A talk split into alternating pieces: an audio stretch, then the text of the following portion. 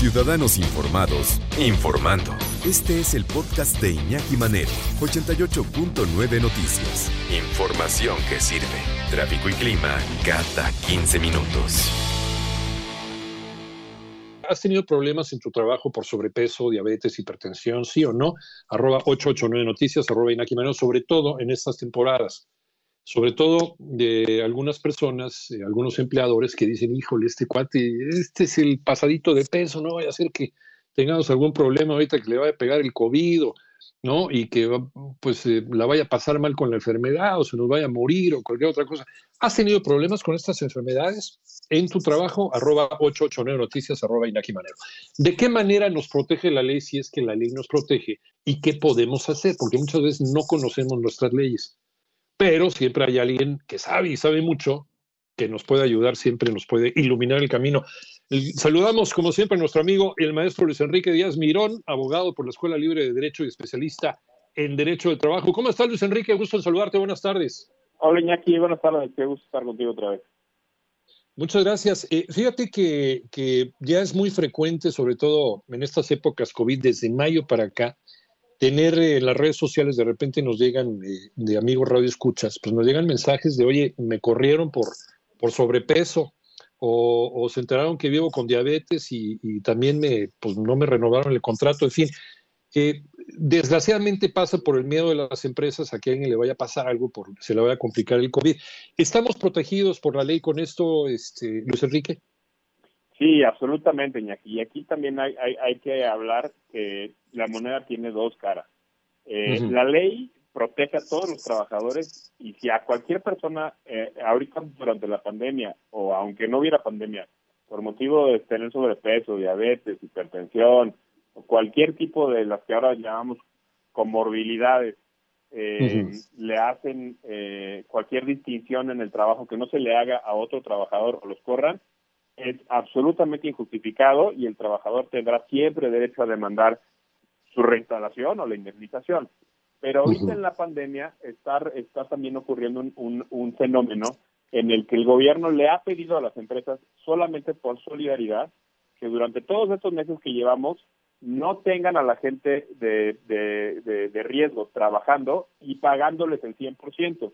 Entonces, estamos también teniendo recurrencia de empresas que ya no pueden aguantar pagarles eh, y es una situación muy difícil para los dos porque la, eh, eh, la, la, disyuntiva es correrlos y, y, correr el riesgo de que te demanden con justificación y pierdas esa demanda, seguir pagándole a la gente que no puede ir a trabajar o llegar a algún tipo de acuerdo en el que disminuyan salarios o algún tipo de arreglo temporal en lo que pueden regresar a trabajar. Es en, es, en realidad una situación bastante compleja.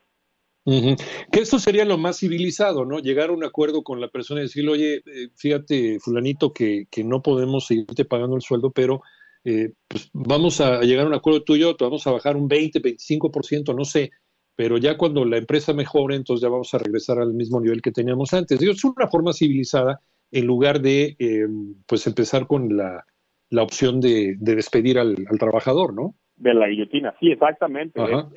eso sería lo, digamos, lo sensato, lo, lo razonable, pero requiere de que el trabajador esté de acuerdo, porque la empresa no puede modificarle tampoco al trabajador ninguna condición, ni su salario, ni sus prestaciones de manera unilateral, porque entonces el trabajador puede reclamar una indemnización de tres meses, 20 días por año y prima antigüedad ante esa, ante esa disminución.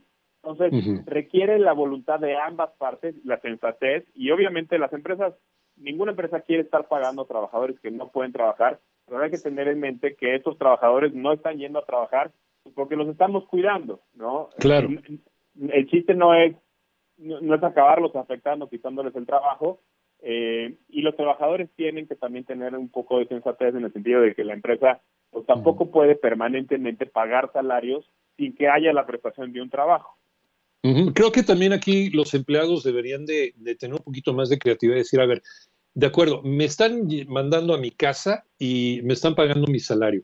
¿De qué manera puedo yo ayudar a la empresa? ¿Puedo desarrollar algo que estando en la distancia, ¿no? Dependiendo del giro que te estés ocupando, pueda yo también ayudar o auxiliar a mi empresa desde lejos. A lo mejor debemos de ponernos creativos en este sentido. También la ley contempla el hecho de que vas a una entrevista de trabajo y no te den el trabajo por estas circunstancias, Luis Enrique. Eh, no, la ley no lo contempla porque ya eso sería, o sea, digamos, esta práctica es absolutamente discriminatoria, el que por motivo de tu apariencia física, por salud, no te den un trabajo. Si cualquier empresa publicara en sus solicitudes eh, o en sus, digamos, eh, en sus, solicitudes de, trabajadores para, para tener trabajadores en los requisitos, eh, cierta apariencia física, no padezcan ciertas enfermedades, y el trabajo no es un trabajo que sus características requieran de ese tipo de, de, discriminación, digámoslo así tal cual. Entonces, la empresa podría ser sujeto eh, de un proceso ante CONAPRES eh, y, quizás inclusive una multa, pero tampoco pueden obligar a nadie a contratar a una persona. Digamos, ahí hay una cierta libertad individual de los de los patrones que pueden contratar o dejar de contratar a quien quieran, pero siempre que un trabajador sienta que lo dejan de contratar por motivo de discriminación, origen nacional, origen étnico, color de piel, religión, puede iniciar un proceso ante CONAPRE o, o, COPRED, o, sea, a nivel nacional o a nivel local, sí, sí, sí. para efecto de que se combata esa discriminación. No tendrían todavía ningún derecho laboral porque no los contrataron. Claro. Pero eh, por supuesto que sería eh, ilegal que con criterios absolutamente discriminatorios dejaran de contratar o inclusive de atender, de darle oportunidad a una persona de darle una entrevista. O sea, siendo eh, homosexual, eh, teniendo otra religión de la de los dueños de la empresa, eh, otra afiliación política, y desde luego tu apariencia física tampoco debe ser motivo, pero por otro lado también están las reglas de la casa, ¿no? Que te piden que vayas vestido de cierta forma, en fin, eh, hay, hay, un límite, hay un límite que a veces es un límite que, es un poquito borroso, ¿no? Un poquito tenue. Sí, claro, hombre, te doy un ejemplo muy, muy común en México todavía, el tema de los tatuajes, eh, que están ahorita muy de moda, pero hay empresas muy tradicionales que no quieren que sus empleados tengan tatuajes o que no sean visibles.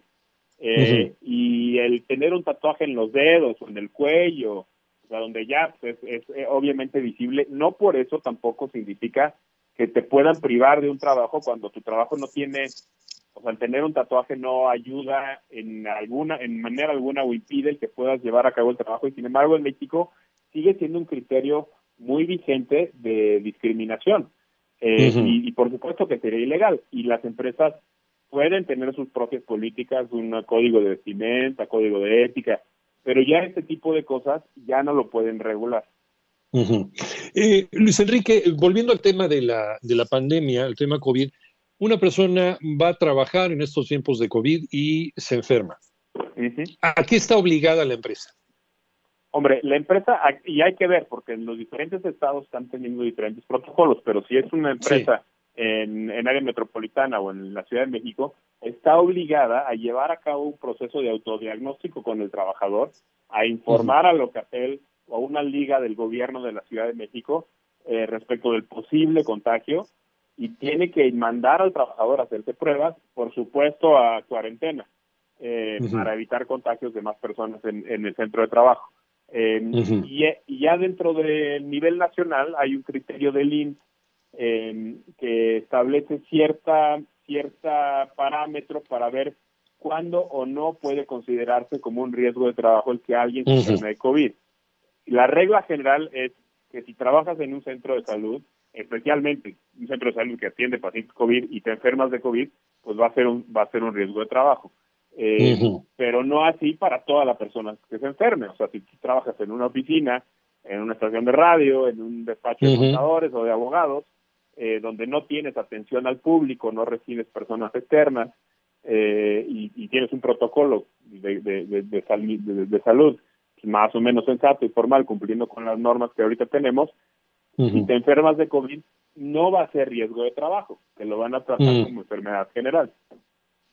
Sí, porque ahí es un poquito difícil de probar si una persona se enferma de COVID, si fue porque lo contagió un compañero o se contagió porque no sanitizaron bien la empresa o porque este trabajador fue irresponsable, fue a fiestas, no se cuidó, no iba del trabajo a su casa y de su casa al trabajo no utilizaba mascarilla. Vamos, su vida privada no se puede, eh, no se puede confirmar. Entonces es muy difícil de probar si se infectó en la oficina o se infectó en su vida privada, eh, Luis Enrique.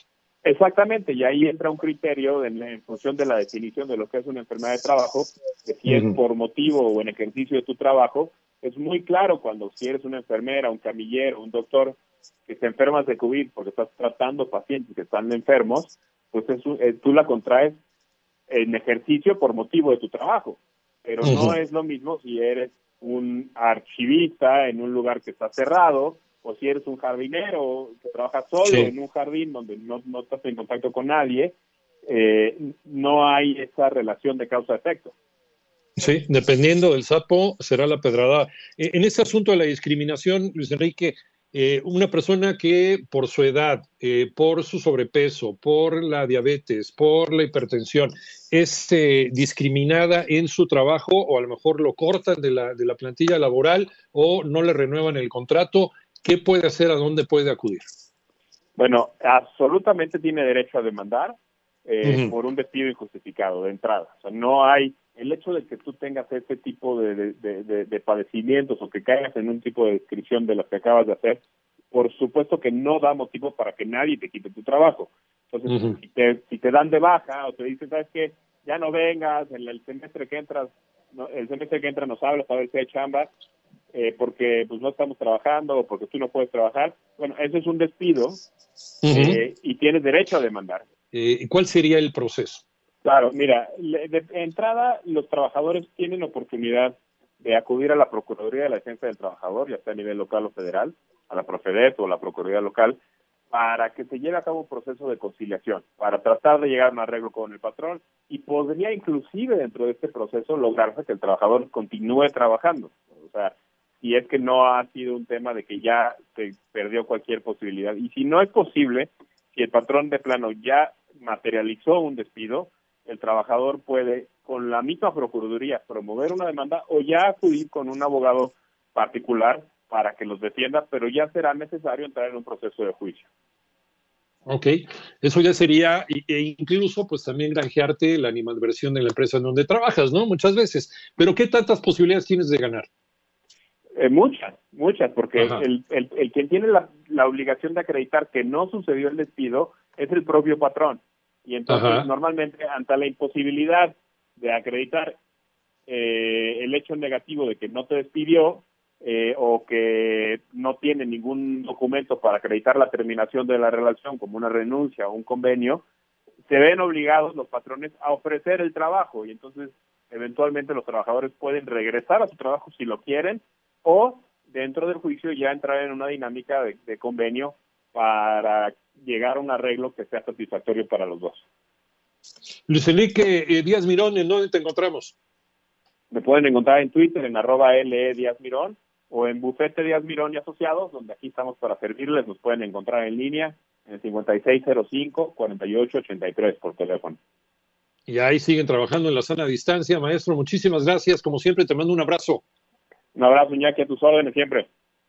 Gracias, hasta pronto. El maestro Luis Enrique Díaz Mirón, abogado por la Escuela Libre de Derecho y especialista en Derecho del Trabajo. Mientras tú escuchas este podcast, le está ayudando a miles de niños con el programa Contigo, creado para ayudar a prevenir enfermedades respiratorias y romper la cadena de infección con buenos hábitos de higiene y desinfección. Conoce más en lysol.com.mx. Cuida el agua.